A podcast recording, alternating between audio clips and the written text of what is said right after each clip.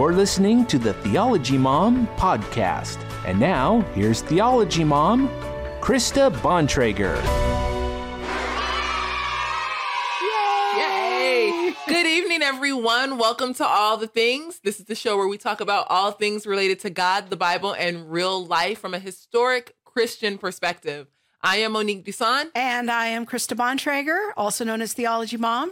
Yes. And I'm You are. excited to be Yes. here today. It's a silly day. Yes. Hey, how are you doing? Um, okay. I also want to make sure we introduce Bob, who's helping us on the show. I completely went right by Bob. I'm sorry Yeah. about that. Sorry about that. so he's over there pushing all the buttons for us. There he is. Our camera's working today. Yay. Yay, he gets much love, much love. It was an accidental skip over. Accidental people. And we are actually on tape today. Today we are filming. It is Valentine's Day. That is right. It is Valentine's Day. More importantly, it's Monique's birthday. Yay! It's my birthday. than to have a world party That's on the day song. you came to be. Happy birthday to you. Hey, yes. Little Stevie on the morning. Yes, yes. So, Monique was born on Valentine's Day. Is Yes, I was. Perfect. And we all love you. Thank you very much. Thank you very much. And Good to, you know, be another year older. I hope so. You know. Another another trip around the sun. Here we go. the Lord's got big things planned for you. Yeah, It was a I big year. so. Think It of how far you've come this year. Yeah, it's been a good year. Yeah. It's been a really good year. Yeah, you're continuing to heal and recover, and people can find out a little bit more about your journey out of uh, missionary mission field induced PTSD. Yeah, But you've come a long it's way. been a it's been a long way. It'll Yeah. be two years almost. Yeah. Um, in a couple months. yeah, So yeah, people can look back in our archives where we did a whole show about that. and Yes. talking about your experience. But we are praising the Lord every day for Monique getting better and better. Okay, so can I go back to my question now? Ah. How are you? yeah, good. Um, we should. Um, I thought it would be fun if we uh, showed a little highlight from one of our birthday activities. Last night we went to the Biola Gospel Fest. Yes, it was so good. So I have a little video we're gonna play here from the Gospel Fest. They were singing, y'all. Now you know it's a great choir when they jump. Oh, There's some jumping. so good. now watch this guy. He's gonna watch this. Yeah. yes, it was so good. I was so glad to be there. Yeah, we had a great time. It was it was a fun activity. It was sort of an impulsive moment. We decided to go down to Biola and catch the Gospel Fest. So the Gospel Choir from Biola And this is and Pacific. Pacific. And for one shining moment, we were not competitors. We were just worshiping the Lord together. Yes, it was so good. But both you and I sang in the Biola Gospel Choir. We did. like 15 years apart. Yes, but we did. Yeah, we both. We did. Yeah. It was really good. It was a really good um good it's evening. the only choir at Biola that you can get into. Don't have to audition. You don't have You to have just come on and you you just all. have to have a willingness in your heart to worship the Lord. That's yes, right. a desire. yeah, Yes. and know how to jump. Yeah. and I mean, it helps if you're on beat. But when I was in gospel choir, we had moments of learning how to clap. Some of some of my brothers and sisters struggled with the ministry of the clap. Yeah. And they didn't want to clap on the two and the four, you know. They was on that one and three beat or like the one and a half and three point two That five. was. You know, you know, gotta hey, yes. I, but no, they didn't want to do it like that. So Miss Cookie Levy, who was our um our gospel choir director, she'd have us sit down and we She had to give some, give some lessons on the clap. get you so you know how to clap. Can't go and stand up in on stage and be clapping. All willy nilly. No, how do you sway? You gotta Yeah. sway. Everybody sway together. Let's not. And she put her hands up and then she sway. You gotta Yep. sway. Know how Yep. to sway. Don't don't sway. Don't bump into me when you sway. People, let's let's get this right. When I was in the gospel choir, I don't know, there might have been 60, 80 people in it. It was a big deal. It was very So, yeah. multiracial, multicultural. It was a very fun memory for me, very positive experience of just all of us diverse backgrounds all worshiping the Lord together. It's a lot of fun. It was So- it was really good. Yeah, good so we had a good time last night, reminiscing and and uh, worshiping, and yeah, it was it was great. yeah, so- it was really good. And even though we are on tape, we should probably let people know that we're going to be in the live chat box. We'll, um, Yeah, there, shoot your so- questions over. yeah, we'll still be there. We'll be there answering. Yes, and fielding and, And if you didn't catch last week's show, yeah, hit the replay, get back and look on YouTube or um, scroll through Facebook. It is there. It, we are on. It is on Facebook. Yeah. I know we didn't. We weren't live on Facebook last week, but now. it is there. yeah, We had Dr. Neil Shenvi on. He is a theoretical chemist and he is also a critical theory explainer. He did an amazing job explaining um, how critical theory is coming into the STEM fields.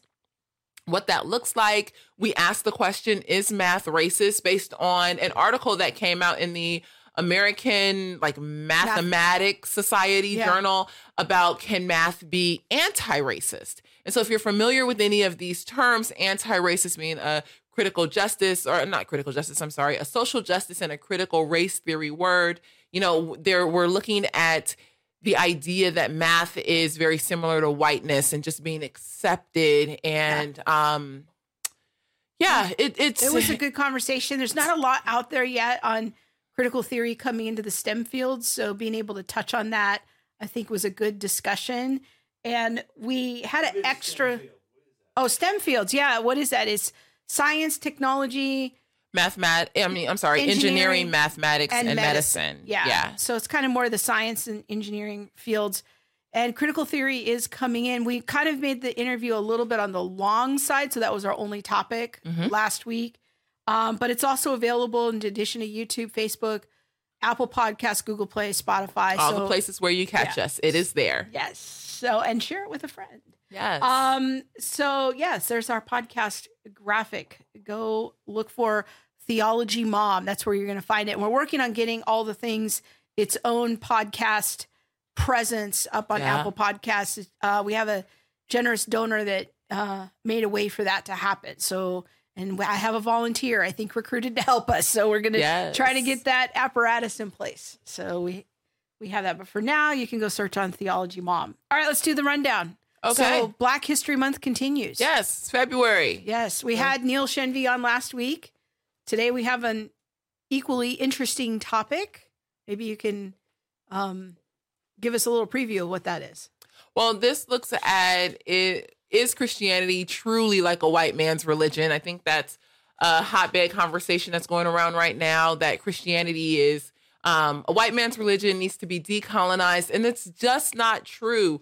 Um, some of the biggest named fathers, so to speak, come from Northern Africa, and you know they're African, and the the founding of Christianity really got much of its start in Northern Africa, and so we have a Coptic seminarian Yeah. and subdeacon, um, Kyrillos Gergis. Yeah, he's Yes. going to be coming on with us a few minutes here and Yeah. talking about the role of North Africa in the history of Christianity. I think it's something a lot of Protestants are not aware of. And Yeah. so it's not something we're making up. Like you could just go look in history about it, but just trying to bring it to our awareness as um, a way of sort of combating this cultural narrative that keeps circulating that Christianity is a white man's religion or that our theology is all created by white people. I don't know if they think Wayne Grudem invented the There theology or what, but yeah, so it's a very common. Yeah, common and I think also um, another way to put it, and I heard you say it, is that we could de-Americanize yeah, our our Our faith. our faith, our experience with faith, and go back to the early Christian tradition. Yeah. and get back to some of tho- those ancient faith ideas. or at least have an appreciation for Yeah. what aspects of our faith are really the result of us being an American mm-hmm. and decoupling that from our faith and and understanding our faith more historically. Yeah. You know, not saying everybody has to convert to orthodoxy. I just find that studying those voices are very helpful to raise my awareness of what beliefs I have. Oh, this is because I'm an American Protestant Mhm. and this is because this is what Christians have historically believed. So, very good things. We're also later in the show going to have a video clip. We're going to have uh, you comment on that was sent to us by a viewer. We love it when our viewers are helping us produce the show, Yes. sending us good comment. So it's a clip of a college student saying that there are too many white people in the room. So we'll talk about that. I don't know. I well, I do know, and I have something to say about it. So we'll see what happens. Yeah, there it is. Right. Okay, let's check out our discussion from earlier in the week with our friend Kyrillos Gergis It's really good. about the influence of North Africa in the founding of our faith. Let's check it out. Okay, we're excited to talk to a new friend today, Kyrillos Gergis, and he is a member of a local Coptic Orthodox church here in Southern California. And Kyrillos, I just want to say thanks for coming on and, and talking to us today. It's uh, Yes, my thank great you so much. blessing and it's my great blessing and pleasure. Thanks, ladies. Thank you. And I think this is going to be a really important conversation, Monique, because there is a wide perception, I think, by American Christians, eh, especially in Protestants, that when unbelievers or non Christians tell us, you know, that Christ- our religion is a white religion, it's a European religion, it's a European based religion. I think Kyrillos is going to have some important things to say. Yeah, break down that narrative a bit. Yeah. Yeah. So talking kind of about the history of our faith, trying to dig in a little deeper into the African roots of our faith um, in North Africa. And so I'm excited to have you here. I think it's important. Um, February being Black History Month, um, what I see in a lot of um, a lot of circles on social media is a lot of African Americans leaving evangelicalism. I feel like there's a call for like this mass exodus out of evangelicalism, and so and not just evangelicalism, but out of Christianity, out of the church itself, to go and um, seek things like there's a, a huge increase in um, black women leaving to go and become witches. Um, To go back to native religions. yeah, to go back to native religions, um, things that have no historic Christian roots at all. And so I think that it's important to understand that not only, um, you know, is there a place for African Americans within the church, but it has a deep root in Africa itself. Yeah, I think that's a really good setup. And I know that probably being Coptic is going to be new for many of our listeners, Carrillo. So let's just start kind of at the beginning. Tell us a little about yourself and what it means to be a Coptic Christian and why that's meaningful to you. All right, cool. Good way to start. So the Coptic Church, and for me, uh, I was we call cradle Copt. So I was born in the Coptic Orthodox Church. Uh, I was born in Egypt, where the Coptic Orthodox Church is centered. Uh, its home is in Alexandria, Egypt. Um, it is a faith that is as ancient as Christ Himself. Um, we say that Orthodoxy is what the uh, Christ taught, the apostles preached, and the fathers kept. Uh, so the Coptic Orthodox Church is one of the original uh, churches established by the apostles. It was established by Saint Mark the apostle. Um, he is the same Saint Mark as the uh, the author of the Gospel of Saint Mark. Um, he was one of the seventy-two apostles that uh, were. We know that there was, there were twelve disciples of Christ and then seventy-two others that he appointed. Uh, Saint Mark being one of them. His home is actually the one where the Last Supper was held. Um, so Saint Mark is is one of the original characters and followers of Christ. Um, he established the Coptic Orthodox Church uh, around the year 60 uh, some people say around 60 to 66 AD. Uh, so that's in the first in the first 30 years after Christ's uh, resurrection. Uh, Saint Mark basically preached in uh, in uh, Syria, and then he went to North Africa, and he preached in Egypt, in Libya, and in Sudan, and Ethiopia, and then he went back up to Egypt, where he was eventually martyred. Um, and so we consider him one of the North African fathers in that sense because that's where he did the majority of his preaching. Um, he never made it back to Jerusalem. He was martyred in in in uh, Alexandria, uh, but he established a church and created the lineage that we have today of the Coptic uh, tradition.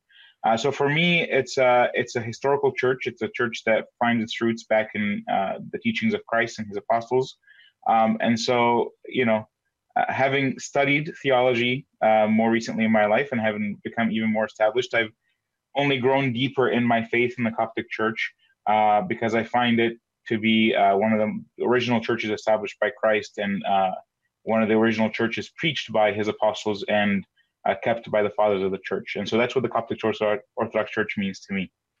That's a really good uh, kind of crash course on things. And I think that it's important for, and it might be new information for many of our listeners to understand that there were several ancient centers of the early church. There was Jerusalem, which we read about in the book of Acts, and then the gospel goes out. And Alexandria in, in North Africa is one of the, the major centers of early Christianity. And um, I think if I'm remembering right, one of them is is Rome, Alexandria, Jerusalem. Is it Antioch and, And- Constant- Antioch and Constantinople? Yes. All right, yay for for the Protestant girl in the wor- in the realm. Those are the five ancient centers. All right. So um, when when Kyrillos is talking about the um, you know some of the earliest Christians, the first Christians, we as Protestants may not be aware the, about the role of Alexandria, but it plays a really huge role in our history. So good good to know. Um, maybe you can give us a couple of points that you think it would help our our many of our Protestant viewers to know about the role of Egypt um, in the foundation of our faith. So one thing I, I, I want to be clear on from the beginning is uh, how much I have, you know, respect for for uh, Protestant seminarians or Protestant theologians like yourself. Um, it's not it's not something I look down upon in any way just because we're an ancient faith or anything like that. Um, there's definitely a lot of room for understanding between the different branches of Christianity. So let's just put that out there first, and then and then go on with the the Coptic tradition. So um, the ancient church or the original church as it was built was uh, like i said established by christ and he had his disciples and the apostles go out and preach in the uh, what would have been the near east at the time so the the the centers around them so that's why you have so many of them um, in constantinople and antioch and in uh, alexandria these were all relatively close to uh, where christ originally was preaching in uh, in jerusalem so obviously jerusalem was was definitely a center by itself just by nature of where Christ was. And then his disciples went out to the more to the closer regions by. And then Rome would have been technically one of the further ones out, but that's where St. Peter ended up and St. Paul as well. There was even St. Bartholomew who goes to India. Um, and so we have an Indian Orthodox church today because of St. Bartholomew. Uh, so and St. Thomas as well. Um, so or mainly St. Thomas, I should say. So these ancient churches were established based on where Christ was and where his apostles were able to go out. And from there, uh, their students and their disciples were able to go out and preach further um, into uh, the rest of the world. Rome became a center just by virtue of its uh, geopolitical placement. Um, and that's why it's a, it's a big place until today with St. Peter and the Catholic Church. Um, but from these fathers came the original branches of Christianity, um, or I should say, really the original branch of Christianity, which was the one universal apostolic Catholic, meaning universal uh, Orthodox Church. Um, Rome's position in the world became a thing much later on, but the original church was one unified church. And if we have a, a split second here to kind of go briefly through a quick history uh, lesson, uh, in the year 451, you have a, a, minor split between the different Orthodox branches, which today, God willing, is being healed slowly, but it's it's coming back together. Um, and then in, in the year 1051 or 1054, uh, the Catholic Church is where it, it kind of gets its own uh, church, if you want to put it that way, uh, and it separates itself from the rest of the Orthodox Church. And that's when you really have Orthodox and Catholic. Um, and then much, much later on in the 1500s, uh, you have the Protestant Reformation, which was a, a uh, an uprising against the Catholic Church itself. Um, and on that note, uh, we always say uh, as Orthodox that uh, Martin Luther didn't have to go left against the Catholic Church; he only had to turn right and find the issues that he had were already fixed in the Orthodox Church or didn't exist. Um, you know, things like purgatory or selling land in heaven, or you know, the worship of Saint Mary, or that these things didn't exist in the Orthodox Church; they never did. Uh, and so Martin Luther revolted against the Catholic Church. All he had to do was turn east, and he wouldn't have found these problems to exist already. So that's kind of the uh, the notion with the Reformation. Um, I don't know if I addressed the original question. No, that's really but... that's really helpful because I think that many people who aren't familiar with the Orthodox Church think that the Orthodox and the Catholics are are just the same thing.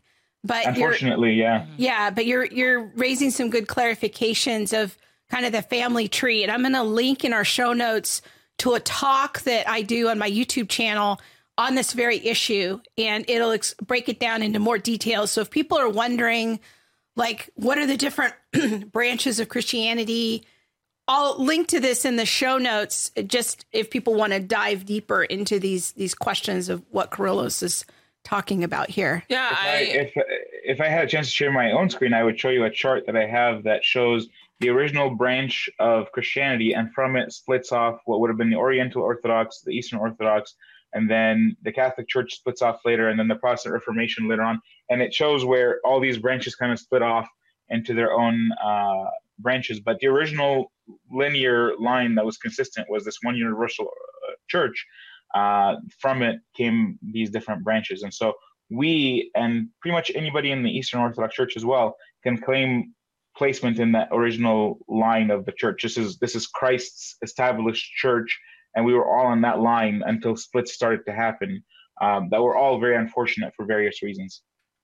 I appreciate um, the understanding and you speaking into this that there was, you know, something there. There is a faith to go back to before Protestantism, um, and you know that church, the ancient faith traditions, don't have a lot of the same issues that you know we see here post Reformation. Um, question. So, in this cultural moment, we kind of hear things like decolonize your faith, Christianity is a white man's religion, and things like that. Can you speak a bit into the idea that Christianity is a white man's religion? Is it? Um, were most of the early Europeans, white Europeans, the ones who formed the church, or is that something that is a myth? Like, how do we see? How should we view the early church, and how should we view that in light of what we see today? So that's an excellent question, Monique, and, and I I'm happy to address this because despite the reflection of my own skin, I'm actually uh, I would be considered African American based on where I'm from. Uh, I was born in Egypt, uh, and if uh, if Christianity was a white man's religion, uh, I certainly would not be uh, a Christian today, uh, based on where I'm from. Um, it couldn't be further from the truth. Um, Christianity is originally established in Jerusalem. That's not a that's not Europe. Um, it moves its way around from Jerusalem to uh, to Alexandria, to uh, Ethiopia, to Sudan, to India, to uh, Antioch and Constantinople, which are Turkey. Um, and so it, it- the, the furthest extent it goes to is Rome. And that's the first, I guess you could say, white uh, area of Christianity that comes about. Now, the reason why we, we tend today to think that um, Christianity is a quote unquote white man's religion or, a, or you know colonized religion is because Rome became an extremely powerful center, again based on its geopolitical position in the world. Uh, you got to keep in mind that Rome was the largest empire to exist post Christianity, or even right as Christianity was developing. And so, um, when St. Peter and St. Paul end up in Rome, they establish a church center that becomes as big as the center it's built in. Um, Rome becomes very powerful. Uh, it was both a political and religious uh, city or country, or however you want to call it. Um, from there, it starts to have the greatest expansion, and that's why today we have the misinformation or misunderstanding that it, it, Christianity is a white religion. In reality, I have a list of nine church fathers um, that we won't get into the details of every single ten. Actually, now that I look at it, uh, church fathers who were all African American fathers. African fathers, you shouldn't say American yet, right? But African fathers um, that established the church much, much earlier on. And if you want to even say it more so, none of the apostles would have been white. They would have been uh, Middle Eastern, uh, African. That's that's where they were all going to be from. Um, everyone from Saint Mark and Saint Athanasius and Saint Cyril and Augustine, Tertullian, all these great names that um, exist in the beginning of the church, they're all from North Africa. And so, if if Christianity was a white religion, um, who do you name that is a great white theologian of the early church? They don't really come around until much much later on, and it comes through with the Roman Church. It comes through with the Protestant Reformation. Um, because that's who was reforming and that's who was establishing in the early centuries these powerful uh, so-called white centers of the church being Rome.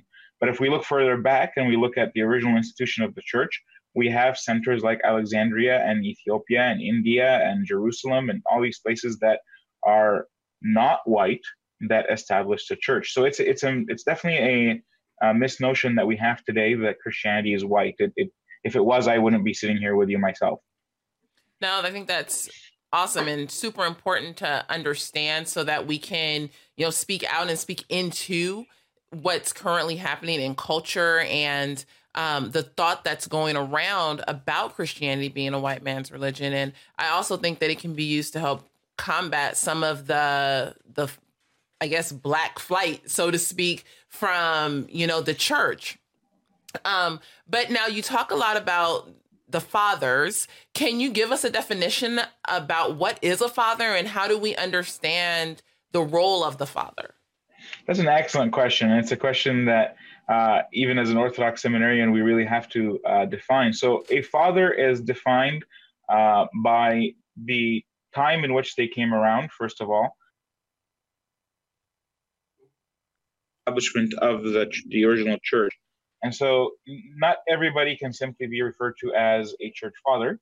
Uh, we have what, what is called a golden age of the church, um, which exists in the let's define it by saying mm, from when Constantine the I mean what Constantine what he did was was make Christianity legal because before Constantine it was an illegal thing to be a Christian. So from when Constantine makes Christianity legal until roughly the late 400s, this is what we call the golden age of the church. You, you could even extend it to the mid 500s. This is the golden age of the church where a lot of fathers are now free to start uh, defending Christianity. We call a lot of them the apostolic fathers and the apologetic fathers. And apologetic here doesn't mean apologizing or saying sorry. Apologetic means defenders of the church. Uh, because in a defense, in, in, an apology, you're defensive. So we call them the, the, the apologetic fathers or the defenders of the faith. And so there's there's this criteria that we meet uh, that is age, that is uh, theology that they taught. So there were people like Tertullian, for example, um, or Origen, who are considered early church fathers, but who are not necessarily accepted as saints anywhere in the church. They're they're just fathers who had mistakes, but the majority of this teaching of their teaching is acceptable, and we call them fathers, but not saints, because they simply taught um, things that established the church, but had theological errors. And so, the theology of the father, the time in which he came, um, and uh, the so basically it's antiquity and uh, and uh, uh, theology. These are things that define an early church father. Now, fathers continue to come around during the church's uh, existence. We, you know, Orthodoxy has been around for two thousand years, uh, which is as long as you know, when Christ was around. Um, and so fathers have continued to come later on. I can name maybe uh, one or two or three fathers or many more that come after that time frame that I gave you. And they're all considered church fathers based on their theology, but they don't maybe hold the antiquity factor like the ones in the golden age. And so these fathers are defined as people who helped establish the church or defend the church moving forward. That's the definition of the father. And so, what's really helpful to understand about the fathers, that's been helpful to me, is that they're critical in kind of preserving the faith once for all delivered to the saints, as it says in the book of Jude, that that they were critical in establishing the church and preserving faithful doctrine. And I think that that's important for us as Protestants to understand is that like Protestant, like Christianity didn't start with the Reformation. It was a something that was in place long before the Reformation came along, and that these um, fathers, many of them from North Africa, the Middle East, and other places, they were they were not white people. like sometimes I, I, hear people say, like, well, what we need to do is decolonize the Trinity, or we need to decolonize the incarnation. We need to get it out of the white man's religion. And I'm thinking, no, that you don't you don't understand the origin and foundation of our faith, that the fathers are the ones who worked through these things and established the church, established these doctrines based on the, the teachings of Christ and the preaching of the apostles. So I think it's a very helpful for a very helpful framework for for Americans, especially to understand, because we often don't teach much about church history um, in our churches. Yeah. So, So, can you tell us a few prominent African fathers and what like what contribution did they have to Orthodox Christianity? So some of the fathers that I have for you are going to be uh, names that you may or may not recognize. Uh, I will start with um, my our church father, the the one that established the uh, the Coptic Church, being Saint Mark. Now Saint Mark is often, or maybe I shouldn't say often, um, sometimes not necessarily credited as an African father just because he was from Jerusalem, um, but where he establishes the church, being in Alexandria, makes him a prominent uh, African father. Uh, St. Mark, like I said, he was one of the 72 apostles who were sent out by Christ. And he goes and he preaches in uh, Alexandria and prominently in Ethiopia and Sudan. And Sudan, by the way, the name itself is an Arabic name, which means black. It's it, this Sudan is the black. And so the, the by virtue of the existence of the name of the country, he literally preached and established a church where non-whites existed. Um, Saint Athanasius is another father that you may or may not have heard of. I hope you have. He's he's very very important. Um, and, and on him, I will kind of uh, deviate for just a split second and mention some of the early church councils that we had that truly established Christianity. There would be no Reformation if there was no church to reform, according to the Protestants. And so the church was established in these councils that we had in the very, very early uh, years of the church. So in the year 381, we have the Council of Nicaea, which defends against Arianism. Um, Arianism taught that there was a time when Christ was not, meaning that Christ was created. And so that's a big problem because it splits off the Father from the Son. St. Athanasius was the defender of the faith at that council. We call him an apostolic and an apologetic father because he defends Christianity at Nicaea. And so he's a very big deal. And guess where he was from? He was not white, he was from Alexandria. Um, much later on, you have the Council of uh, Nicaea, I'm sorry, the Council of Ephesus, where uh, we defend that Christ is God, really, because um, in that council you have uh, a bishop named Nestorius who is teaching that St. Mary gave birth to a man who later became God or who later was uh, indwelt by God or the Holy Spirit. But we know that this can't be true because if St. Mary did not give birth to God himself, and then God did not join in with the human nature. God did not join us in humanity, and therefore we could not be saved. We are saved by the birth of God in a human form, because when God is united with humanity, we have uh, our salvation in Him. He fixes our our uh, creation by His union with humanity. And so, in the Council of Ephesus, you have Saint Cyril who defends against Nestorius, and it was a, you know, it was a very big, messy council that ends up um, creating or, or, redefining the Nicene faith, the Nicene creed that we have. Um, if you walk into any ancient church, uh, you have uh, what we say is the creed, which is the definition of faith for these churches. It, it goes something like we believe in one God, God the Father, the Creator of heaven and earth. And so it's this long uh, amble that we have that we that we pray, and it's established by Saint Athanasius and later defended by Saint Cyril one of the most popular fathers that you definitely have heard of because there's a, a grass named after him and many cities named after him is St. Augustine. Uh, so St. Augustine is often credited as bishop uh, in Rome or in uh, in, in Italy or in Rome. I, I, forget the actual city where he where he's given credit of being bishop. But St. Augustine is actually from North Africa. As a matter of fact, there's quite a story about St. Augustine um, having a child out of wedlock, and he's he's actually a great saint to follow for anyone who feels like they've done many mistakes in their lives and there's no turning back. St. Augustine lived a terrible life um, as far as we define it in uh, in Christian sense. He had a child out of wedlock. He um, was a fornicator. He had a quite a quite a, a story behind him, and we call him the son of tears because his mother Saint Monica uh, is believed to have cried enough for his for him to be saved that Christ had mercy on him and brought him back in his in his uh, in his way. So Saint Augustine um, is quite a character to study as far as just a person, and then of course as a North African father. There's more on the list here as far as Tertullian. Origen is probably the one I'm going to pause on for a second here because. Um, because yeah, help us say, understand Origen. He's such a controversial father. Yes. He had some what we might call heterodox teachings yes. that didn't seem faithful to the the overall teaching of the church. So help us make sense of Origen a bit.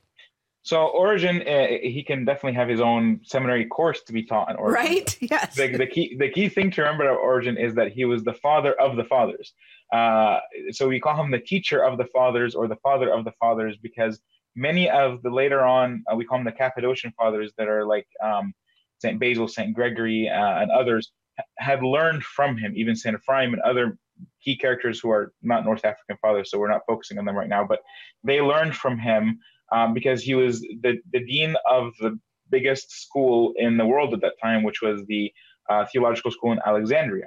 So you hear about the Library of Alexandria, you'll hear about the, uh, the theological center and school in Alexandria, um, and Origen was the dean of that school. So many of the fathers learned from him directly. The issue with um, Origen is that he was he was very allegorical in his teachings, um, and he had a lot of ways of approaching his teachings that lend lent themselves to being um, I don't want to say misunderstood, but misused.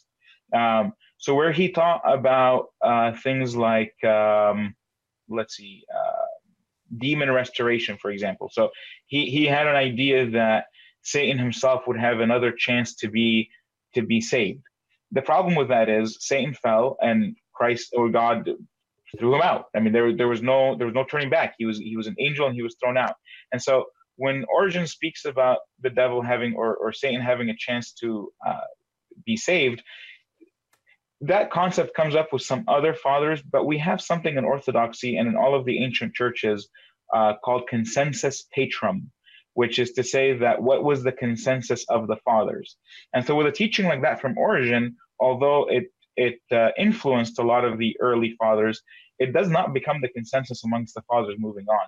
A lot of orthodoxy, a lot of early Christianity is based on the consensus of the teachings of the fathers. So we don't take one individual father's teachings and run with it, because then we're relying on an individual person, and that's um, can be quite problematic. Obviously, we take a consensus of the what the fathers have taught, and so when Origen teaches something like demon re, uh, restoration, we look to what the other fathers have said about it. And obviously, um, it's not a concept we accept today anywhere in Christianity, although it was taught by a very prominent Orthodox church father. And so that's the problem with Origen is that he spoke allegorically. He had some teachings that became, he has what we call six particular um, theological issues that he taught or that he did uh, teach that were problematic. And so um, we sidestep them. But when we look at Origen as, as a whole body of work, uh, there's a lot to learn from him uh, as far as him being a father.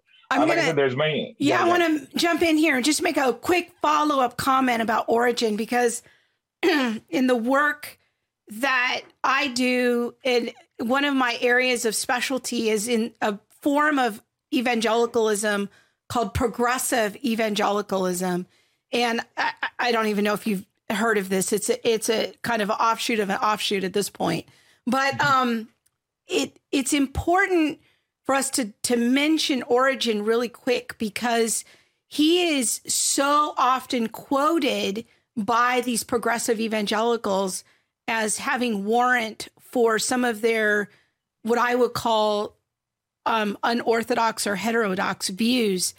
And it's because Protestants don't understand how to interpret the fathers. They don't understand this idea of consensus.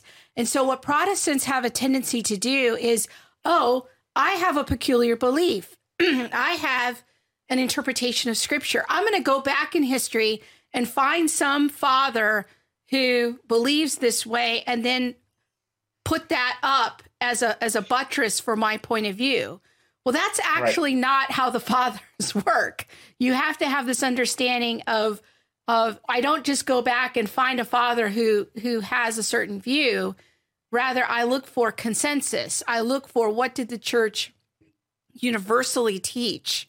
This is a very important concept for Protestants to understand because they are going to run into progressive evangelicals who will put up kind of random's not the right word, but but certain sayings of Origen or other fathers, but they weren't the consensus view.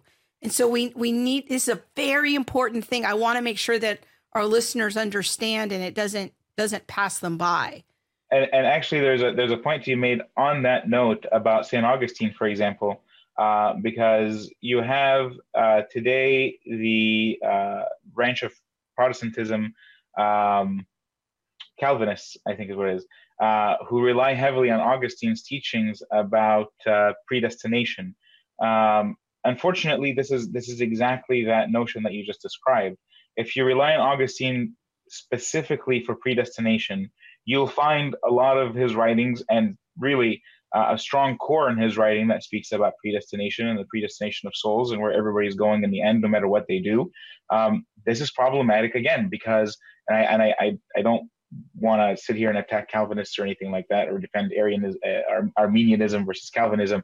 Any of this is not the point of my conversation. But um, if you were to ri- rely specifically on Augustine alone, you're going to run into this issue of him teaching this. And to the point of consensus, he's really one of the very, very few, if not the only one that I know personally who speaks about it greatly. And on top of that, and this is part of the the one of the most missed things that Calvinists had is that Augustine is the only father that I know of who writes at the end of his life uh, a retraction of some of his writings. One of his very last, he writes something like 70 something books or something, but at the very end of his life, he writes um, this, this book of retractions where he retracts, I'm not going to say a lot, but a good chunk of his teachings that he later discovers were not accurate. One of them is predestination. He retracts a lot of the things that he says about predestination, but because certain branches of Reformation, like Calvinists, um, have chosen to take on, like you said, a very particular teaching in one particular father, you have this issue of sort of picking and choosing who you want to listen to or who you want to believe. That's a good way of saying it. Yeah. Yeah, consensus is a very, very important thing because um, if we were to rely strictly on St. Athanasius' writings, which are almost flawless, um, St. Cyril's writings, or any, we'd still have problems because there are minor points here or there um, that can become problematic on their own. And so when we look at, at the concept of theosis, for example, the union of, of God with man, um, if you were to rely specifically on St. Athanasius alone, um, you're going to have maybe a, a bit of a, a an over-defined uh, meaning for that word. But if you take the consensus, then it has a much more um, accurate understanding. Uh, because if you take St. Athanasius alone, you may believe that men become gods, and that's Mormonism. Um, and so that's an extreme understanding of that definition. Whereas if you take it with a consensus of the other fathers who others have spoken about it, you have a more um, mellowed out or more prominent or more what's the right word um, more accurate understanding of the term instead of saying that we straight up become gods like Mormons believe. And so that's that's what I'm saying with these fathers. If you, if you take you know in the Bible itself, ladies, if you take if you take a single verse or a single line from the Bible, you can turn Christianity upside down, right? Mm-hmm. So you right. have to take the whole the whole thing as a whole. Otherwise, you're creating a whole new religion, really, in my opinion. So that's the consensus part of this. That's so good and so helpful. Um, like I'm just sitting here learning as well. Um, now you've mentioned a bunch of fathers. Um, right. Who's your favorite? Who's my favorite? That's a great question. Well, my name is Kyrillos, and uh, Saint Cyril, the, the, name Cyril is Kyrillos. Uh, so I have a little bit of a, a bias towards Saint Cyril. Um, a lot of my writings in my seminary uh, program focused on some of, uh, or a lot of Saint Cyril's writings. And so if I had to pick one, I'm going to pick Saint Cyril. Uh, he is a great defender of the faith. He defends uh, the virginity of Saint Mary. He defends uh, the create the, the birth of God from uh, Saint Mary. Um, he is tremendous in defending orthodoxy at a very turbulent time, and we owe so much to him for establishing or helping defend the early church. Between him and Saint Athanasius, um, you simply can't go wrong uh, as far as their teachings. They're like I said, they're practically flawless on their own. Um, very extensive, and we have lots and lots of them. But outside of those two, uh, a non-African father would be my favorite is Saint uh, Ephraim the Syrian because he's very poetic. And so, if you want to get out of the very dry theological writings of some of these fathers, you can go to somebody like Saint Ephraim the Syrian who writes uh, poetry. Basically, mm. he writes theology and poetry. And so, if you want to feel um, a sense of um, inner reflection or sense of um, uh, union with God in a, in, a, in, a, in a different or in a slightly different way of approach and in a poetic way. He writes very, very beautiful poetic uh, prayers that um, on their own are are filled with meaning, yet are very um, theologically sound and uh, just beautiful to to to read and to you know to memorize. So Saint Ephraim the Syrian, and then of course as far as theology, Saint Athanasius and Saint Cyril are my favorites. That's so good. And I, I think what's coming to me is just how rich our faith is. And I want to encourage our listeners. We're going to round out in just a few minutes here with some resources and next steps for people to dig deeper. I know that there, people are going to be intrigued by many of the things that you're sharing. Um, what do you think, Kyrillos, is the lasting impact of the North African church on the rest of Christianity? Like, what do you, th- if you were to sit down with a Protestant over coffee, maybe uh, talk to us about what you would say to you know, like, hey, here's here's what you need to know about the North African Church. Here's why this is important to to learn about for your faith. Here's the lasting impact. So this transitions very well into uh, two other fathers that I wanted to speak about. They're also North, North African fathers. Um, one of the most defining uh, impacts, one of the most lasting impacts that North African fathers had on the on the church, both early and today, is the establishment of monasticism. I know that monasticism doesn't exist in Protestantism, Protestantism, excuse my, my tongue there, um, but monasticism plays a very big role in the early church. And two two prominent fathers who established monasticism are Saint Anthony and Saint Pachomius. Um, Saint Anthony, we call him the father of monasticism and St. Pachomius is the father of established uh, monasticism. He created the system for monasticism. And so the reason I want to highlight monasticism even for just a second is because it has a great impact on the development of the early church, whether in North Africa or in Europe. Um, everything from Franciscan fathers to the rest of the monastics in the Catholic Church, um, and all of uh, and all of monasticism in the early Eastern churches. Out of them come many uh, popes and patriarchs and other um, saints that we that we see. It had a lasting impact, both positive and negative, in a sense, because um, if you look at the Catholic Church and the and the uh, patriarchs that they brought out that made a mess of things, they also came out of monasticism. But it had a great positive impact because monasticism is what I like to call silent Christianity, um, the silent faithful. They're the ones who pray for the church outside of the world. They live in the deserts, they live in caves, they live away from the rest of humanity in, in a way that allows them to to be so much closer to God just because of where they are um, sitting and establishing themselves. They have the spiritual freedom to be so close to God, and so we call them the silent Christians who pray for the establishment of, of the church. And so monasticism has a has had a tremendous lasting impact on the church as a whole, and it starts in North Africa with people like Saint Anthony and Saint Pachomius. But as far as outside of monasticism, um, like I said, there would be no Reformation if there was no church to reform. And so, if you look to the North African fathers and the early church, this was Christianity. This is Christianity today. I think a lot of the times, uh, modern Protestantism um, tends to overlook the existence of the church prior to the Reformation because they think everything that was reformed was just terrible. But like I said earlier in the program, that um, Martin Luther didn't have to revolt against the Catholic Church if he simply turns to the East and finds that a lot of the issues that he uh, was fighting against didn't exist in the East. We've never had the issue of purgatory in our church. We've never had the issue of the worship of St. Mary in our church. We've never had the issue of selling land in heaven in our church. I don't know what the actual concept is called, but we've never had these issues that he revolts against. His 99 Theses are the things that he wrote so many of them were not problems in the East. Uh, I don't. I mean, I can't speak for Martin Luther. Obviously, I, I am not as well studied about him as as maybe some Protestant theologians, but he he really could have turned eastward and found his issues resolved. Um, unfortunately, obviously, history tells us that he didn't, um, and this is where Reformation comes in. So, what I'd like to take this moment to remind my Protestant brothers and sisters is that um, while I have tremendous respect for their faith. And, and honestly, on that point, I will say um, the Protestant church has done a tremendous job in its ability to serve the rest of the world. Uh, the service in the Protestant churches is, in Protestantism is, is, is wonderful. Um, ministries are a wonderful concept in the, in the in the Protestant church that I respect very much. And so this is all great things as far as serving other people and, and humanity in general. I think it's, it's done a wonderful job.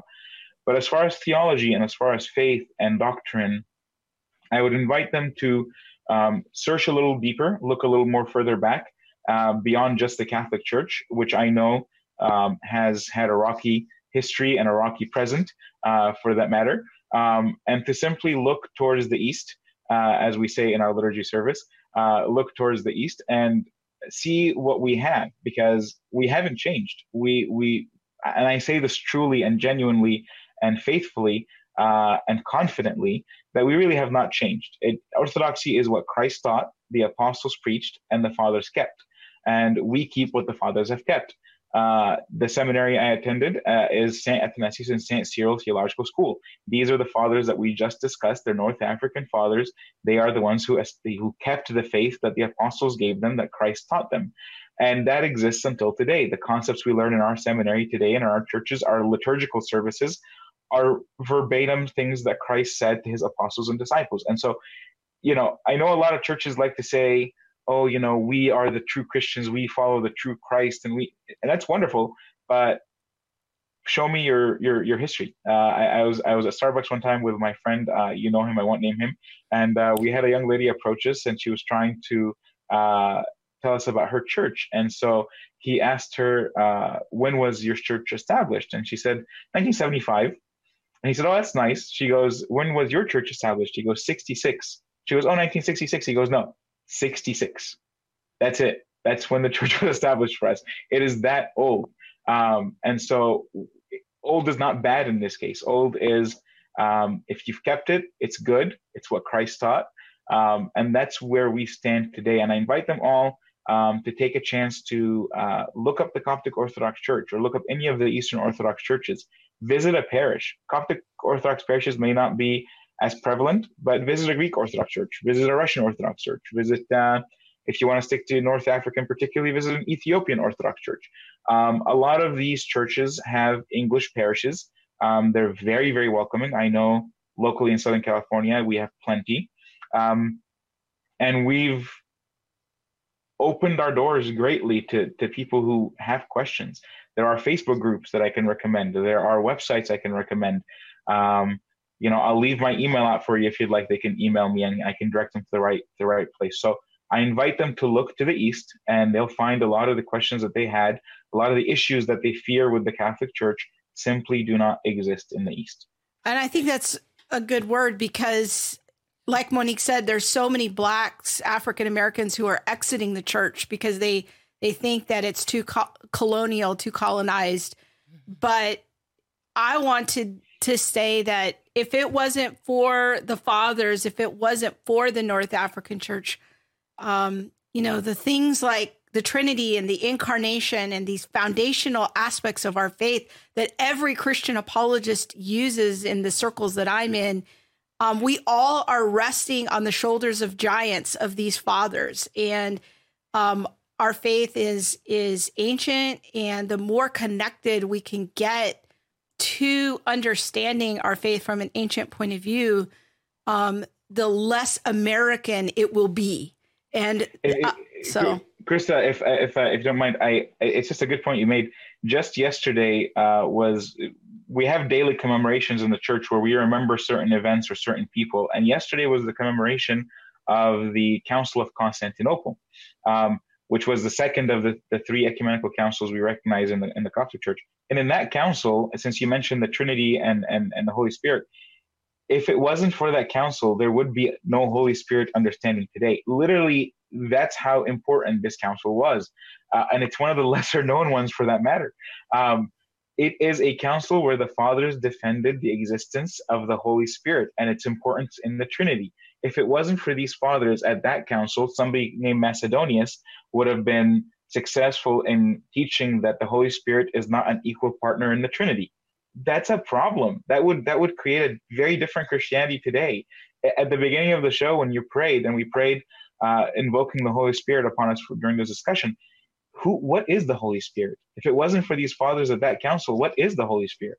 Okay, it's a very convoluted concept if you don't have it defined by the fathers in the early church. And so I think we owe a lot of gratitude to these early giants, like you called them, um, for their establishing of so, so seemingly uh, basic concepts today, like the Father, the Son, the Holy Spirit, the very prayer of our Father who art in heaven. This is these are things that were developed by these fathers in these councils, and we owe them a great, tremendous debt. And a big chunk of them were North African fathers. Very That's good. Awesome. Know, as we um, close out, what next steps can someone interested in ancient faith traditions do to learn more? I know you said visit a parish. Um, are there books? What like what can we do to be to start digging in more to understanding um, Christianity before the Reformation? So I can recommend uh, definitely the best thing is to visit a parish and talk to a priest. And if you um, go to any of these Orthodoxy uh, websites, there's so many of them. I, I'm not going to promote one or the other, but um, you know, OrthodoxChurch.net, for example, is one. Um, Coptic Orthodox diocese websites or whatever. They'll they'll direct you if you simply search for Los Angeles uh, Coptic Orthodox Diocese of Los Angeles. We have a tremendous website that directs you to our parishes. But even if you didn't want to go to a Coptic church in particular, I'm happy to present, you know, other Orthodox churches, even the ones that we are not technically in communion with, but they are Orthodox churches, the Eastern Orthodox churches. Tremendous respect for them as well. So you search for the Russian church, you search for the Greek church. Those two I name in particular because they are more prevalent in, in English parishes. They've, they've been in the West for a lot longer. Um, so if you don't want to come to maybe an overly cult- culturally heavy um, church, those churches are just just fine as well to, to get a basic introduction to Orthodoxy. But if you find your way to a Coptic Orthodox parish, um, all of our priests can speak to Orthodoxy. And if if not a parish, um, there's a book, a great book called The Orthodox Way. Um, and uh, uh, there's another book called Orthodoxy and Heterodoxy. Uh, these are very basic books about the Orthodox faith that you can start with. Um, there are some authors I can recommend uh, that, like Alexander Schmemann or um, Metropolitan Kallistos Ware, who writes the Orthodox Way. Um, their books are basic and foundational and um, easy to understand. Uh, you can definitely don't trust everything you find online. Certainly, uh, that's why I always say go to a parish or speak to an Orthodox seminarian or uh, you know um, find your way to a deacon or a, or a Sunday school teacher in in the in the Orthodox Church, and at the very least they will help direct you. Um, there's also a, a nice Facebook group called Ask About the Coptic Orthodox Church of Alexandria. Um, I'm one of the admins on that group, and you can find your way to it. Um, get in, answer the questions, and in there you can ask any question you want about the Coptic Orthodox Church. All the admins in the group are either seminarians or priests or highly educated people in the church um, that will help direct you in that sense. So these are just sort of footsteps in the door to not necessarily converting. I'm not here to, to convert anyone, uh, but I'm here to just give you the opportunity to um, look further into it, um, make yourself a little bit more well-rounded in Christianity as a whole. Yeah. And these are good places to start. That's good. And and again, I want to emphasize like, you know, the idea in all of this isn't conversion necessarily. I mean, that's a conversation for you and the Holy Spirit to be in, but Certainly. to um really help educate us in the the ancient uh, foundations of our faith. Like that is an important conversation to be in. In fact, I picked out a few books to recommend as well. Uh, one is from a couple of them for are from Tom Oden, who is a Methodist uh, scholar uh, that I like very much. Uh, his his way of doing theology has been very influential in my own, and um, his book "How Africa Shaped the Christian Mind" is a very good uh, introduction into the themes that we've been talking about today. That will be accessible for people. Um, and really trying to go into some more details and some of the fathers and some of the concepts we've been talking about. There's another Oden book that I want to recommend uh, related to the Coptic Church, The African Memory of Mark, and really looking in particular at the Mark tradition of the church and getting a fuller picture of what's happening there. I have one more book by Craig uh, Craig Keener, co-authored a book some years ago called Black Man's Religion Can Christianity Be Afrocentric? And uh, Craig Keener is a wonderful New Testament scholar, probably the most preeminent Protestant New Testament scholar right now. Uh, he's an acquaintance of mine. and he really takes a very similar approach than what we've been talking about on the show today, and addressing this question very directly, Monique, about um, the African exodus. And Dr. Keener is white, um, but he has extensive experience in African American churches, and his his wife is from Africa, and um, he has a really good, balanced, and biblical point of view. So those are some additional resources Awesome. I want to recommend there's to people. there's there's one more book I, I just remembered right now. If you had any interest in what I was saying about the fathers at all, um, there's a a great simple book uh, called "The Fathers of the Church: An Introduction to the First Christian Teachers" by uh, Mike Aquilina, um, and it's a very simple book. We used it in our seminary class for patristics, and it's uh, what I like about it is it, it it breaks down father by father and just gives maybe a page or two about each father. They're not all necessarily African fathers or anything, but uh, if you had any interest in just the fathers, uh, Mike Aquilina's book, The Fathers of the Church, An Introduction to the First Christian Teachers, um, is a tremendous, simple book that you can um, just look at for a better understanding of the fathers themselves. very good. Wow. Well, thank you, Kyrillos. Yes, thank you so much. It was a really, really a surprising uh, pleasure for me, and I, I'm very happy to, to have done it, and I'm at your service anytime you need me. Oh my gosh, it's been so helpful and so informative. Thank you so much. It, Thank you so much. Okay, we're back. That was a great interview. I really enjoyed it. I really appreciate his his wisdom and insight into the North African church. and- Yeah. Maybe we'll have Yeah. On again sometime, talk about some other topics Yeah. that, you know, related to North African influence. I, I would, there's several questions I would kind of like to follow up with. So, all right, let's move on to the next thing. We had a viewer, one of our friends from Alaska. Yes. And we do have viewers in Alaska. Yes, and they are all wonderful. Yes.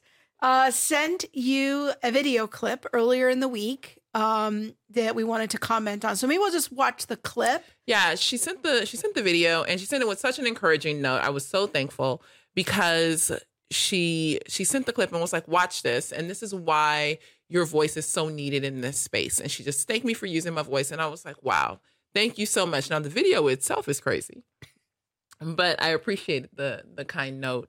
Um there's yeah, So let's just craziness. watch, the clip. Watch the clip. Then we'll come back and hear Monique's comments about it. public service announcement.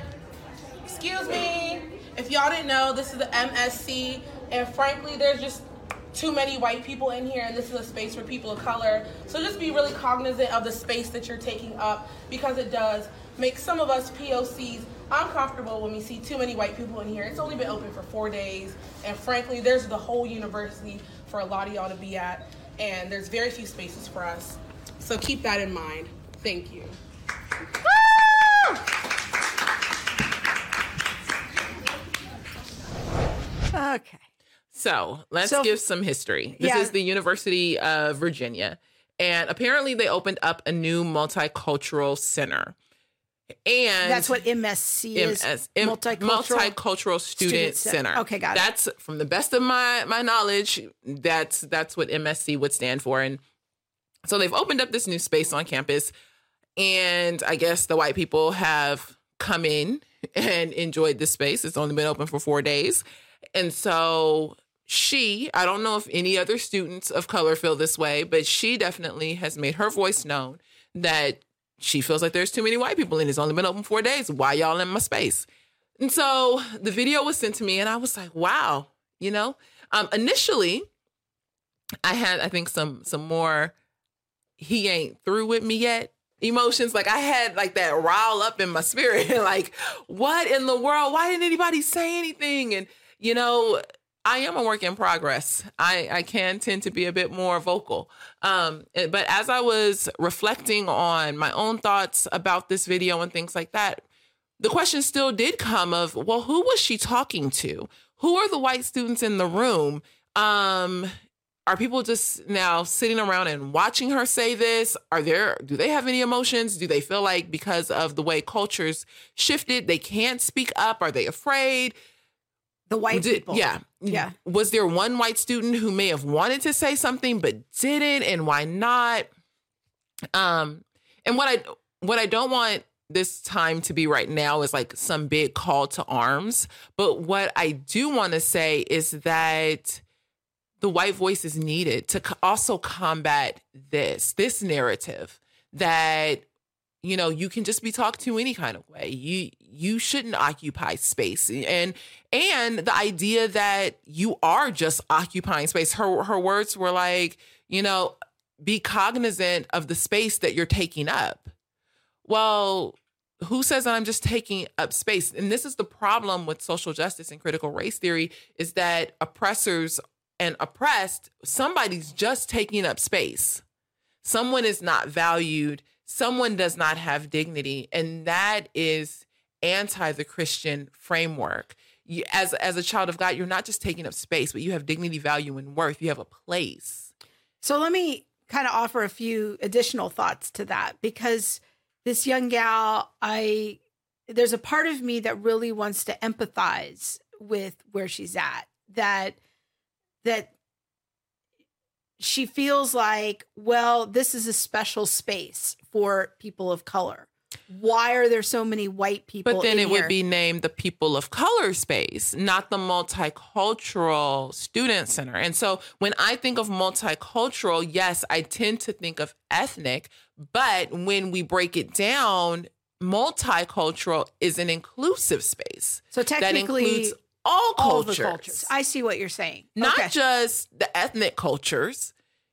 It's all the cultures. It's multi. There should be space and room for everyone at the table. So I, I think that's a really important point because our culture, though, is programming this young gal to think a certain way about white people. Like the culture is telling her white people are oppressive and they have all these other spaces. It's the culture. It's This is- academics. yeah, it's, and this, yeah. I'm an oppressed person. This is my space. But I finally now, have a space. yeah. And but now she's kind of putting herself, catapulting herself into the role of oppressor, telling the white people, you're just be cognizant of the space you're taking up, Mhm. which I think you're bringing up a very important point that that kind of demeans the dignity of the white people in the space. Yes. And some people will say, well, this has been the narrative for, you know, years and years and years and decades. And, um, you know, all space has traditionally been white space and people of color haven't had a voice. And even if that is true, and while I can say yes and affirm much of that narrative, we don't repay evil for evil. We don't say just because people of color aren't re- represented in textbooks or just because people of color haven't had um, as many opportunities as whites on TV or in movies that now we shun all whites and say you have to now go sit in the corner because it's only my time to shine. And Like, you're we- taking up space. Yes, we can both shine together. The shine is bright. It, we can both do it.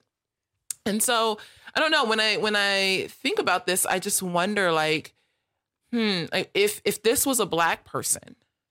So let's say you are the one or a white person Was- has now taken her space and I am the one on the receiving end. What would that have manifested into? So if the if the gal instead of being black had been was white, and told was us saying there's too many people, there's too many- people of color. there's too many of you, we don't feel comfortable. Yes.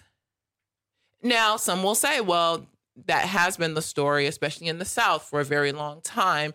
That that you know, people would say, you can't sit here, you can't come through this door. We don't have any space for you.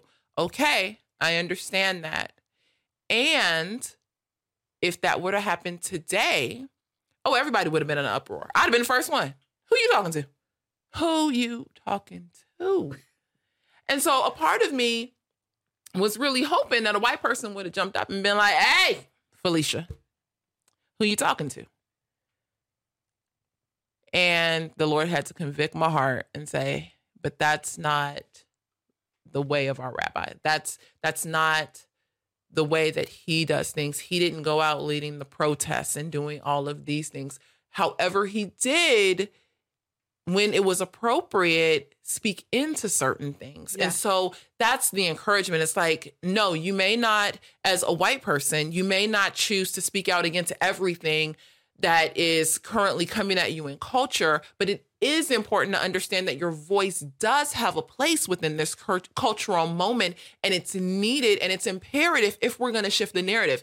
I've had three conversations, four conversations with people who have told me that In the last week, probably. in the last I would say 10 days Yeah. where where people have told me I'm so glad that you're speaking into this because you're a woman of color I can't use my voice to do that and I'm like but why not And these people were white people. these people. were white. Why can't you use your voice? In the 60s and in the civil rights movement it took us using our voice. It took black people using their voice to say not today Satan. I'm not going to move today. Well, let me unpack that a little bit more because I think there's a couple of points that I want to make sure you're are are not too subtle that people miss them. yes. One is that there is certain amount of social conditioning that happens for white people that there is this secret part of our our life or our mind where we might be racist and we haven't recognized it yet. So when a person of color comes along and says that we're racist, it's almost like that's our worst fear being manifest, you know, and and we don't want to talk about it. This is why we don't want to talk about race is because it makes us nervous and we feel well, there's a social conditioning that happens that says this is something that's not appropriate for us to discuss or learn about or ask questions about. Now, I think you make a very provocative point, and your point is why not? Why can't you use your voice? Why can't you speak up? Why can't you just know that you're not a racist and just say a word on on on your own behalf? Because likewise, there was social condition, conditioning that happened in the black community that you should be subservient, Mhm. and there had been that narrative in people's minds for decades, centuries of being less than. And one day, you know, just as an iconic moment, not saying it was the only moment or was the only person, I'm sure it wasn't, but that iconic moment of Rosa Parks not moving to the back of the she bus. said, "Not today, She said- Satan. not today. Y'all gonna have to she- take me down." and they couldn't if black people had waited for all the white allies to come together on their behalf and speak out for them it wouldn't have things wouldn't have changed Mhm. so quickly and what your point is that yes black people can speak out on behalf of white people but white people also need to speak out on their own behalf and get past the social conditioning that it's inappropriate for a white person to talk about race. Is that kind of what you're saying? That it's inappropriate to talk about race. That it's that, or that it's okay for somebody to tell you you need to take several seats and don't occupy my space. Um, what? Like if. I I guess for me because my personality and I know y'all don't know me at home and things like that, but my personality tends to be more let me stand up, let me use my voice, let me say what I have to say. And so if that isn't your normal nature, I guess that could be a bit of a struggle, but uh, just the encouragement of you—you don't just have to take anything off people. Like just because you give me something don't mean I got to take it. You Yeah. give me this word of you need to watch out, be cognizant of the space that you're taking up. Uh, excuse me. But Did my, think- did my tuition not go to pay this for this too? You know, and and that's that's more that that part where y'all should pray for my my spirit. But But, it, but the second serious- point, yeah, in the second point is the biblical point, which I think is important. That we, it's not a call to arms. It is an encouragement to understand that your voice is worthwhile in this moment. That talking about race is important. You might say, I don't want to talk about race because I'm racist. Maybe you are. Like, okay, so let's talk about, let's have that conversation. And is it really racism or is it bias that everyone holds? You know, like we won't know until we put the ugly things on the table. And if there is, like the, the word says, check your heart. You know, so if there is things that you find in your heart, then repent to Holy Spirit. Like repent of that, turn and keep going. But if we can't ever But if we talk can about- never talk about it, you never how know. do we shine the light of truth on anything if we can't yes. have a, a even just a catastrophically horrible conversation and still forgive each other and still try to figure out all right let's try to move forward together Yes. like we have to be willing to completely have a catastrophic like conversation Oh, oh about race yes. and still be brothers and sisters in the Lord. and Lord. understand that maybe for me, maybe I deal with racism. Maybe I have a problem in my thought life against certain people. And if that is the case, or maybe I, when I drive down the street, don't want to let certain people over because I have a certain bias against the way certain people drive and do things, I need to check my heart. It's not it's not a thing of like oh my gosh because I do this no one else does. No, we are all sinners. We are all fallen. We, We- are all part of the fall. We all suffer. we all with struggle pride. with prejudice. We all struggle with race bias. We all struggle. We have these things, and if anyone says, "Oh, never me," I'll be the first one to say, "You, you better go somewhere and go check yourself," because that's not true. But no one wants to ever say this isn't true, and yet there is hope, and yet there is restoration, and yet there is forgiveness, and yet Jesus is still pursuing you. I think that the the other thing that we need to keep in mind here is sort of the theological foundation that you're bringing up that to speak up on our own behalf is because we have value, dignity, and worth. We're not just space. Yes. We're not just occupying this is what space. I'm saying that even if, even if I am going to use me, I struggle with bias and prejudice. I still have dignity, value, and worth because I'm created in His image. I there's still the hope of transformation for me because I am created in his image because I am dearly loved.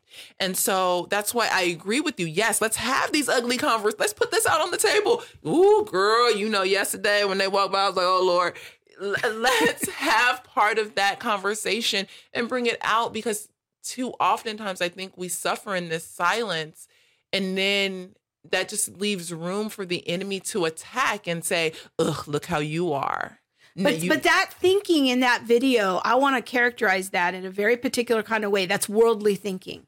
it is. That's that's worldly thinking. That is not thinking that is becoming of a child of God. That Which is why we can't allow this mindset to enter into the church. we can't baptize that in Jesus' name and start creating rooms of for color for people of color in our own churches. Yes, and that's I'm telling you one of those conferences that we we saw we talked about a, a few months back, and I don't even remember the name of the conference now, but it was like it to me that was the Christian version of her comments. Exactly. Yeah. and that's wrong. Yeah. What, what to me, what would be better is to get everybody in the room and be like, "Look, I know you think this about these people. I know you think that. Now, come on, let's let's all talk about this. We are all fallen. We all struggle with. It. It's pride. not that that the sin of racism doesn't touch people of color. That right. that it seems like they want a grand exemption to original sin when you this this is what this clip approaches Yes. is I can't be racist because I'm a person of color so I can therefore tell white people you're just occupying space. Yes, racism doesn't touch me. I am not impacted by this sin, which is a mess all by itself because I am part of the fallen Yeah. Adam. Now, I am also a part of the redeemed in Christ, Yeah. but it's balancing that. And yes, I have a lot of pride. Yeah. And yes, you know, I show partiality. And yet we have the hope in Christ. Yeah. But we can't allow this form of thinking and in the church create rooms solely for people of color so that they can feel safe. I can feel safe when we the word says that we're all brothers and sisters. We don't want to we don't want to buy into that. We don't want to adopt or bring that thinking into the church. Into the church is we're brothers and sisters in Christ. That should be our primary mindset about each other. Not, oh, there's too many people of this certain ethnicity in the room. I don't feel safe. Can you? Yeah, no, you know, I won't even use that example, but it it, it grieves my heart. Like it Yeah. makes me very sad because some, something you said, I think this morning, is that we are actually taking steps away from unity when it comes to to these sorts of matters. When we say, you know, we need a room for people of color, we're taking a step away from being unified instead of coming and confessing our sin one to another. Yeah. We're we're hiding and saying, I can't deal with this and this is too much. What if we all came together and said, you know what, I'm hurting and you know, this is why I'm hurting and chose to find unity and healing and reconciliation and love within the members of the body. Yeah, that's a good word.